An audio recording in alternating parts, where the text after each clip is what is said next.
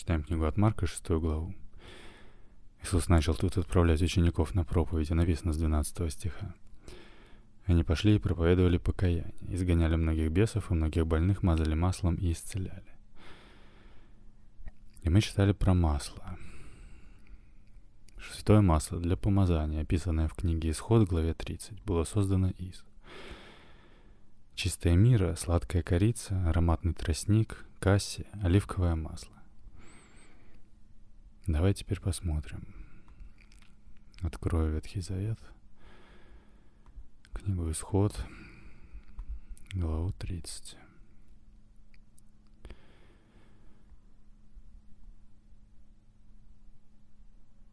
С 22 стиха.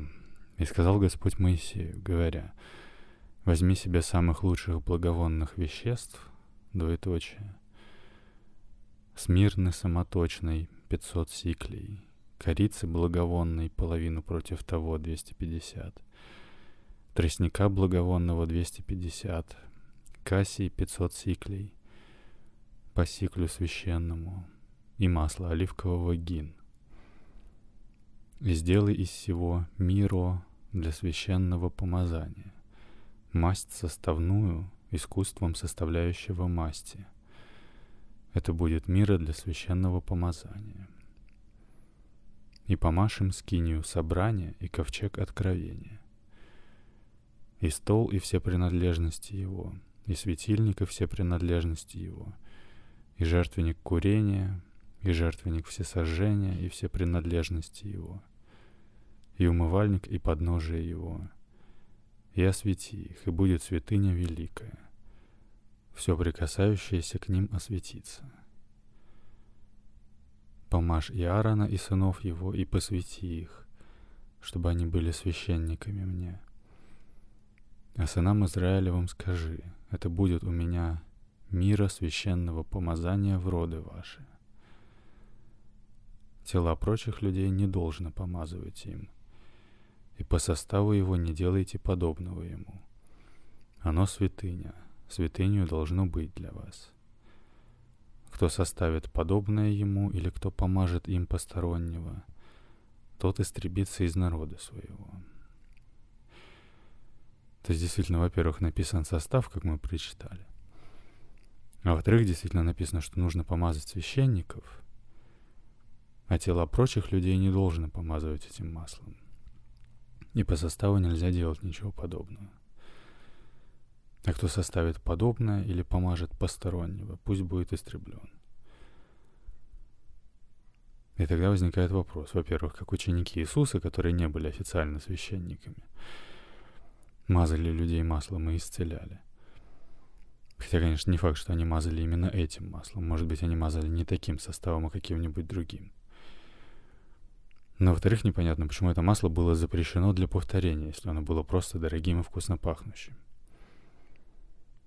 Другими словами, раз это было эфирное масло, а эфирные масла могут давать какой-то эффект при попадании на кожу, то возможно, что был запрещен как раз именно тот эффект, который оно оказывало. Хотя я не знаю. Но запрещено было мазать простых людей. И людям запрещено было готовить это самим.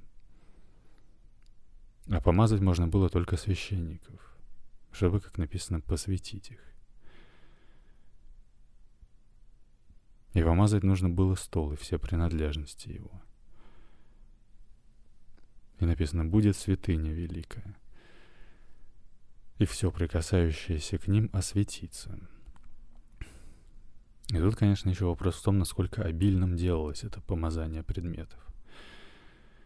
Потому что если надо было просто мазок сделать на столе, то это одна ситуация.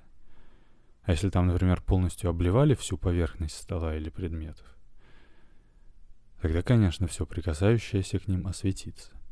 Если предметы жирные в этом масле, а масло оказывает какой-то эффект при попадании на кожу. Но я не знаю, я не священник и не богослов. Можем попробовать посмотреть. Тут написано, мол, возьми разных масел по сиклю и оливкового гин. Наверное, это мера объема. Напишу в поиск Сикль это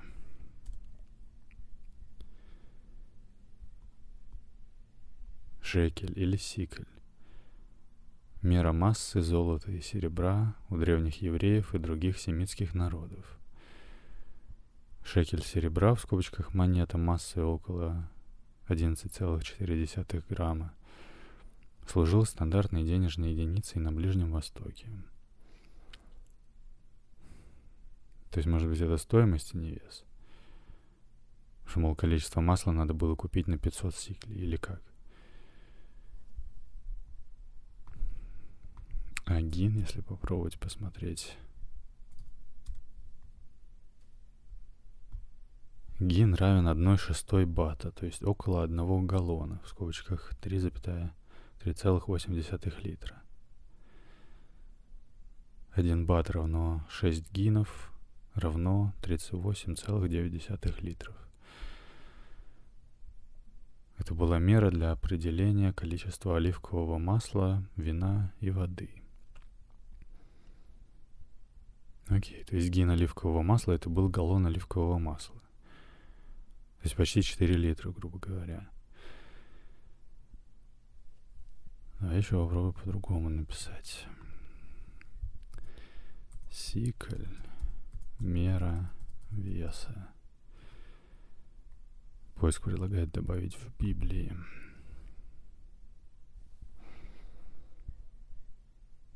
Древняя единица веса, равная примерно 12 граммам. Употреблялась для взвешивания серебра в уплату за покупку и потому стала впоследствии единицей стоимости. Хорошо, то есть получается, что сикель это 12 грамм, грубо говоря. А масло надо купить 500 сиклей. 500 умножить на 12 это 5000 плюс 1000, то есть 6000 грамм. А килограмм это 1000 грамм, то есть это как бы 6 килограмм. Можно пробовать в литры перевести. Напишу в поиск. Килограмм в литры. Чтобы перевести килограмм в литры, надо знать плотность вещества. Если взять воду, то вес одного килограмма соответствует объему в один литр. Или еще сколько литров в одном килограмме? Один литр воды имеет массу примерно 1 килограмм. В скобочках при плюс 4 градусах Цельсия. Ну хорошо, не сильно точно это сейчас мне важно. Но приблизительно можно сказать, что где-то около 6 литров тогда получается. Хотя как-то это будет странно, потому что мира — это было прям самое дорогое и драгоценнейшее эфирное масло. И вряд ли нужно было бы 4 литра оливкового масла и при этом аж целых 6 литров миры. Я почему-то думал, что скорее наоборот, остальные масла разбавлялись в оливковом масле. Но и в целом это мы вот посчитали только миру — а нужно посчитать где-то плюс еще тысячу сиклей остальных масел. То есть еще где-то 12 литров. Итого получалось бы больше 20 литров, грубо говоря, что было бы странно.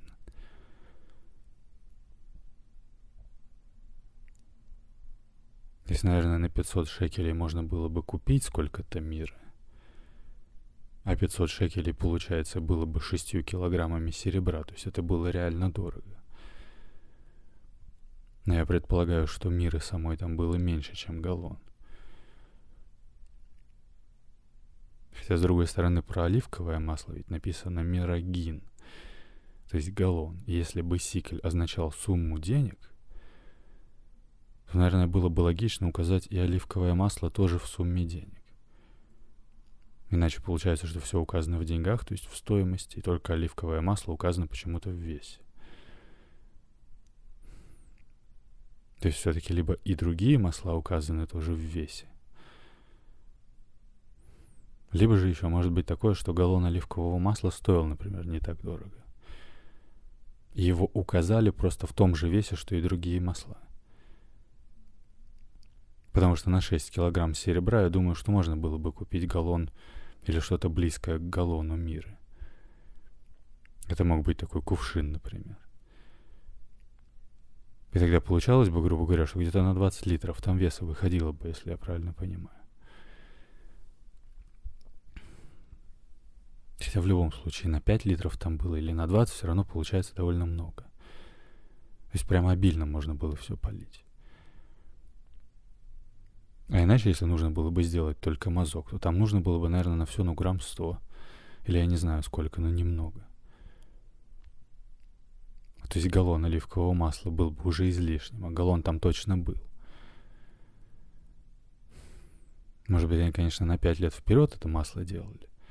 Или, может быть, они помазывали все каждый день, и им хватало 5 литров на год. Я не знаю. Но судя по тому, например, как священник Самуил помазывал царя Саула и потом царя Давида, выливая им на голову масло, то я больше склонен к варианту, что масла использовалось много. И та женщина, например, которая возливала на Иисуса драгоценное мира, возливала его как раз из сосуда, который, наверное, как раз и стоил около 6 килограмм серебра, раз люди там возмутились такой растрате. И там вполне могло быть 3,8 литра за эти деньги. И возливала она как раз, скорее всего, именно что смирну самоточную, а не масло святого помазания. Ведь у нее не могло быть дома масла святого помазания, раз оно было запрещено. А вот эфирное масло, которое выделяется вместе со смолой хвойного дерева, это у нее могло быть, я так понимаю. И мы как раз уже знаем, что оно было реально драгоценное, потому что это масло было как бы каплей масла от капли смолы.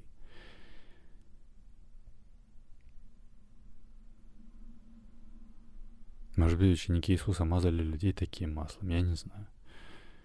Непонятно вообще, зачем они мазали маслом. Раз это было не масло святого помазания.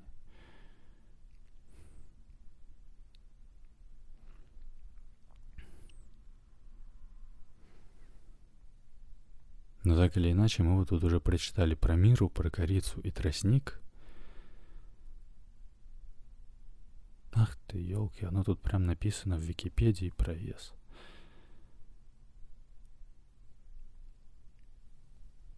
Прочитаю еще раз. Святое масло для помазания, описанное в книге Исход, главе 30, было создано из чистая мира, и в скобочках указано от иврита мар дерор 500 шекелей, около 6 килограмм. Сладкая корица от иврита гинемон бесем 250 шекелей, около 3 килограмм. Ароматный тростник от иврита гане, гане босем, иногда переводится как аир, 250 шекелей, около 3 килограмм. Кассия от иврита Кид, да, 500 шекелей, около 6 килограмм. Оливковое масло. От иврита шемен заид. Один гин, около 6 литров. Хм. Тут почему-то один гин указан как полтора галлона или 6 литров. И тут в указаны как раз меры веса. Тут по этим данным 24 литра масла получается. Хм. Интересно тогда еще, что тут как бы чередуются цифры 6 и 3, если можно так сказать. А 6 и 3 в сумме дают 9, что тоже интересно. Я смотрел когда-то давно видео про торсионную математику, можем быстренько тоже посмотреть. Напишу в поиск торсионная математика.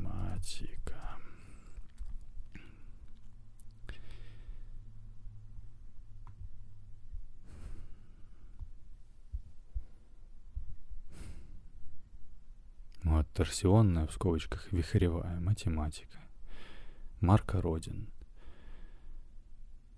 В вихревой математике есть закономерность, которая повторяется – 1, 2, 4, 8, 7, 5, 1, 2, 4, 8, 7, 5 и так далее. Числа 3, 6 и 9 не попадают в эту цепочку. Марку Родин, Марку Родин полагает, что эти числа представляют собой вектор от третьего до четвертого измерения, который он называет в кавычках полем потока. Это поле должно быть энергией более высокого измерения. Никола Тесла говорил, цитируется, «Если бы вы знали великолепие цифр 3, 6 и 9, у вас был бы ключ ко Вселенной. В сознании Марку возник образ вечно движущейся спирали, замкнутой на саму себя в виде Тора. Вся энергия во Вселенной движется по траектории Тора. А Тор — это такой как бы бублик, у которого дыра расширяется из центра. То есть он не то бублик, не то шар со вдавленными внутрь вершинами, так сказать.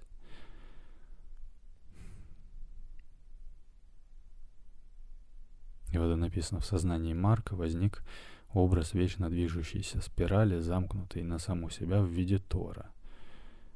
В скобочках вся энергия во Вселенной движется по траектории Тора. Точку, в которой кривая 1, 2, 4, 8, 7, 5 пересекает саму себя, изобретатель обозначил как ноль, сердце Тора, где встречаются два его вихревых потока, входящий и исходящий.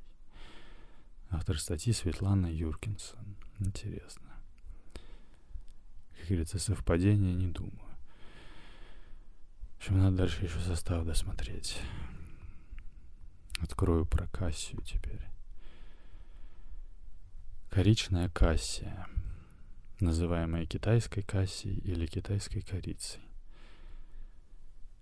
Это один из нескольких видов корицы, используемый в основном из-за ее ароматной коры, которая используется в качестве специи.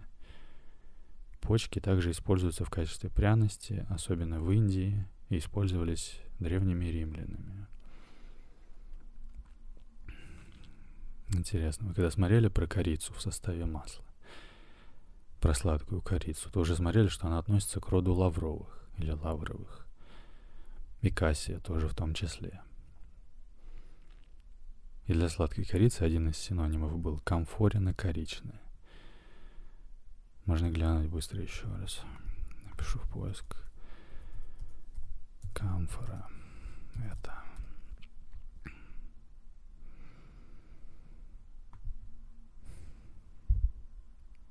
Камфору используют в медицине и ароматерапии. Фармакологи рассматривают камфору как представитель аналептических средств. Посмотрим.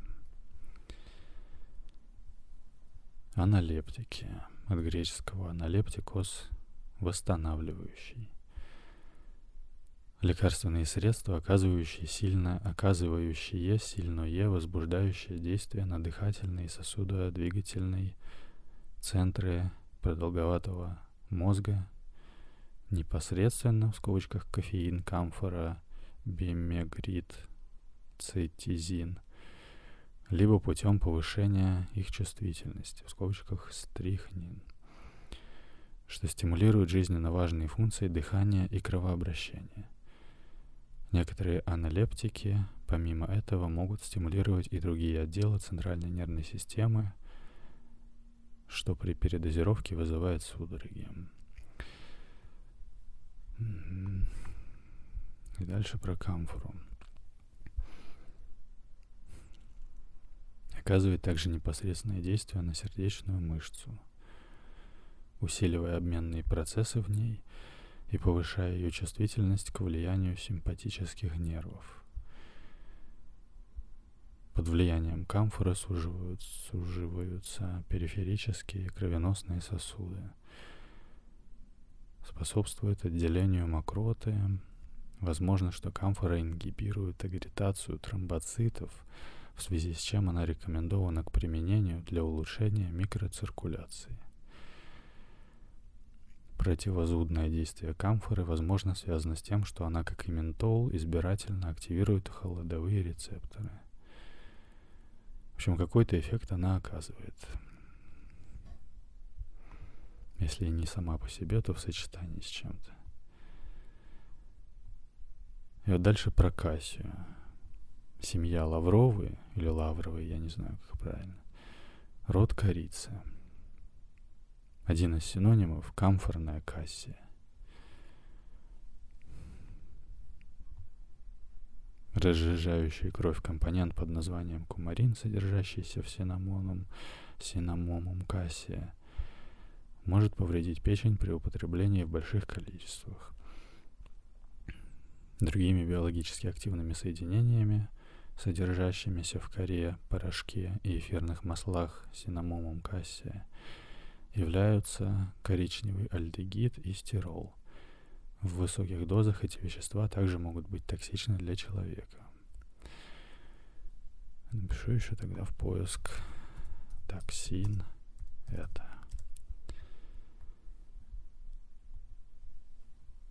Токсин от древнегреческого токсикос – ядовитый. Яд биологического происхождения. И на первой же картинке мухомор – мне просто интересно, может ли энтеоген считаться токсичным. Или это другая классификация. Можно попробовать написать еще в поиск мескалин. Это. Мескалин, психоделик, энтеоген. Откроем еще раз про энтеоген. Энтеоген от древнегреческого энтеос, вдохновленный божеством, и генностай — становиться быть. Название неформальной группы субстанций растительного происхождения, традиционно использующиеся для достижения измененного состояния сознания со спиритуальными коннотациями и приводящие к опьянению. Кстати, интересно, что мы читали про вино как про энтеоген греческого бога Диониса, который может вдохновить на божественное безумие и так далее. Просто сейчас увидел про опьянение и подумал, что когда на учеников Иисуса сошел Дух Святой, то люди говорили, мол, что это они пьяные от вина. Но, похоже, не в том смысле, как мы сегодня понимаем пьянство. А, возможно, как раз в плане вина как энтеогена. Раз в Греции было как бы обычной практикой, что вино могло вдохновить на божественное безумие. И израильтяне, вероятно, сочли это их как бы некое божественное безумие, как раз вот безумием от вина. Но Петр там сказал что-то вроде того, что мы, мол, пьяные без вина. Или я сейчас точно не помню как. Но суть в том, что энтеогены использовались, в том числе и вино, чтобы входить в некие мистические состояния. А ученики Иисуса, я так понимаю, оказались в этом состоянии без вина, то есть без наркотиков, энтеогенов, опьянения и так далее. И не при смерти, как мы читали, что этот некий мистический опыт может переживаться также в околосмертных переживаниях. Хотя это, конечно, просто мысли вслух. Может быть, речь была и не об этом. Я сейчас уже даже не помню, как там было.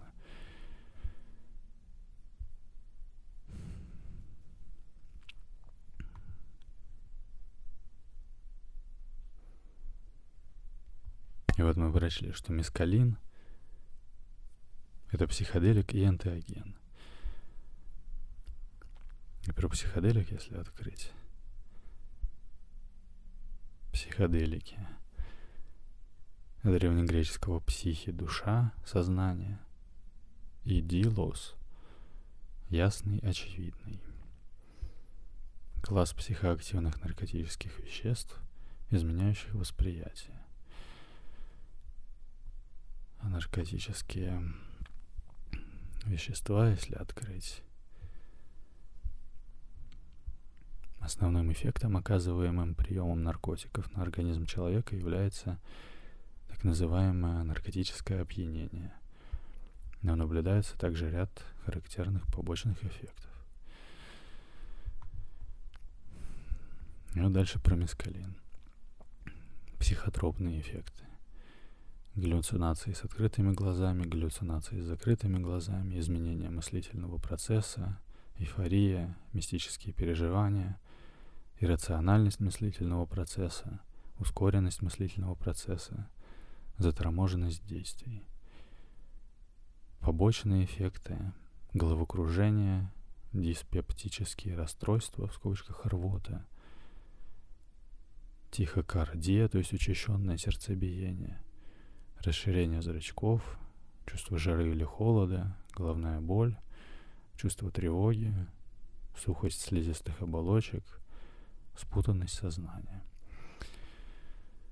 В общем, это я к тому, что мескалин получается из кактуса, а протоксичность, первая картинка, это мухоморы, которые тоже, получается, относятся к энтеогенам. То есть их эффект в целом расценивается как отравление. И чтобы от них не умереть, их как-то там специально готовят, чтобы уменьшить ядовитость. И мы вот прочитали про кассию, разжижающий кровь компонент под названием кумарин, содержащийся в синамомум кассия, может повредить печень при употреблении в больших количествах другими биологически активными соединениями, содержащимися в коре, порошке и эфирных маслах синамоном, синамомум кассия, являются коричный альдегид и стирол. В высоких дозах эти вещества также могут быть токсичны для человека. Кумарин еще тоже, если посмотреть, кумарин представляет собой ароматическое, органическое, химическое соединение. Кумарин представляет собой бесцветное кристаллическое вещество со сладким запахом, напоминающим запах ванили и горьковатым вкусом. Он содержится во многих растениях, где может служить химической защитой от, э, химической защитой от хищников. Ну окей. Осталось еще про оливковое масло прочитать. Вот, оливковое масло – это жидкий жир, получаемый путем прессования целых оливок. Его обычно используют в кулинарии. Э, его также можно найти в некоторых косметических средствах, фармацевтических препаратах, мыле и топливе для традиционных масляных ламп. Оно также имеет дополнительное применение в некоторых религиях. Оливковое масло является одним из трех основных пищевых растений в средиземноморской кухне, наряду с пшеницей и виноградом. Оливковые деревья выращиваются по всему Средиземноморью с 8 тысячелетия до нашей эры. Интересно. Вот почему-то масло, виноград и пшеница вот. Это прям часто встречается в Библии. Дальше состав оливкового масла варьируется в зависимости от сорта, высоты над уровнем моря, времени сбора урожая и процесса экстракции. Оно состоит в основном из алииновой кислоты до 83%, с меньшим количеством других жирных кислот, включая линолевую кислоту до 21% и пальмитиновую кислоту до 20%. Оливковое масло первого отжима должно иметь не более 0,8% свободной кислотности и считается обладающим благоприятными вкусовыми характеристиками. Оливковое масло долгое время было распространенным ингредиентом в средиземноморской кухне, включая древнегреческую и римскую кухню. Дикие оливки, произрастающие в Малой Азии, были собраны людьми неолита еще в восьмом тысячелетии до нашей эры. Помимо употребления в пищу, оливковое масло использовалось в религиозных ритуалах, лекарствах и в качестве топлива в масляных лампах.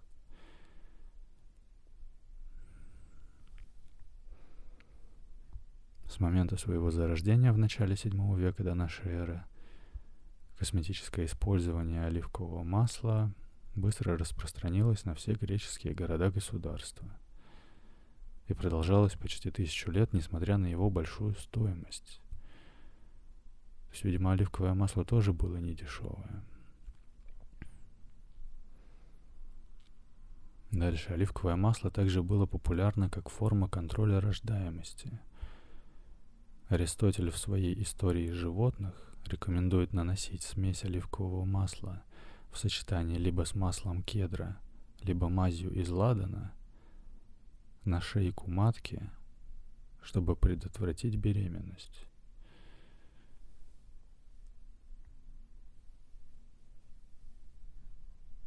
Неясно, когда и где оливковые деревья были впервые одомашнены. Современное оливковое дерево, возможно, возникло в Древней Персии и Месопотамии и распространилось в Ливанте, а затем в Северной Африке, хотя некоторые ученые утверждают о египетском происхождении. Оливковое дерево достигло Греции, Карфагена и Ливии где-то в 2800-х, 2700-х годах до нашей эры, будучи распространено на запад финикийцами. Самые ранние из сохранившихся амфор с оливковым маслом датируются 3500 годом до нашей эры, в скобочках ранняя Минойская эпоха. Хотя предполагается, что производство оливкового масла началось до 4000 года до нашей эры. Выращивание оливковых деревьев, деревьев и производство масла в Восточном Средиземноморье можно проследить по архивам древнего города-государства Эбла. 2600-2240, ой, 2600 и 2240 года до нашей эры. Более поздними более поздним источником являются частые упоминания масла в Танахе.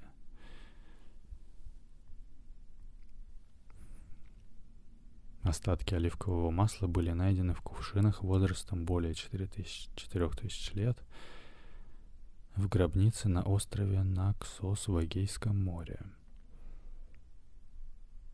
Египетский изгнанник Синухе – живший в Северном Ханаане около 1960 года до нашей эры, писал об изобилии оливковых деревьев. Минойцы использовали оливковое масло в религиозных церемониях.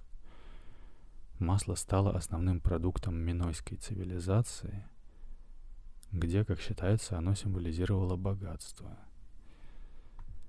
Посмотрим. Минойская цивилизация была эгейской цивилизацией бронзового века на острове Крит и других островах Эгейского моря, чье начало относится к 3500 годам до нашей эры, со сложной городской цивилизацией, начавшейся примерно с 2000-х годов до нашей эры. Затем приходит в упадок с 1450 года до нашей эры – пока не заканчивается примерно в 1100 году до нашей эры, во время ранних греческих темных веков, частью более широкой бронзовой эпохи распада вокруг, Средиземно, вокруг Средиземного моря. Она представляет собой первую развитую цивилизацию в Европе, оставившую после себя ряд массивных строительных комплексов, сложное искусство и письменность. Цивилизация была заново открыта в начале 20 века благодаря работе британского археолога сэра Артура Эванса. Название Минойский происходит от мифического царя Миноса и было, придумано, и было придумано Эвансом, который отождествил место в Кносе с лабиринтом Минотавра. Окей. И возвращаясь обратно, написано еще в древнем Израиле, оливковое масло также использовалось для приготовления масла святого помазания, используемого, используемого для священников, царей и пророков. Окей. Это мы дочитали про ингредиенты в составе масла святого помазания. Тут еще можно дальше про него почитать. Пока что сделаем перерыв. Продолжим в следующий раз. Сохрани себя. Это подкаст «Новый завет для пытливых».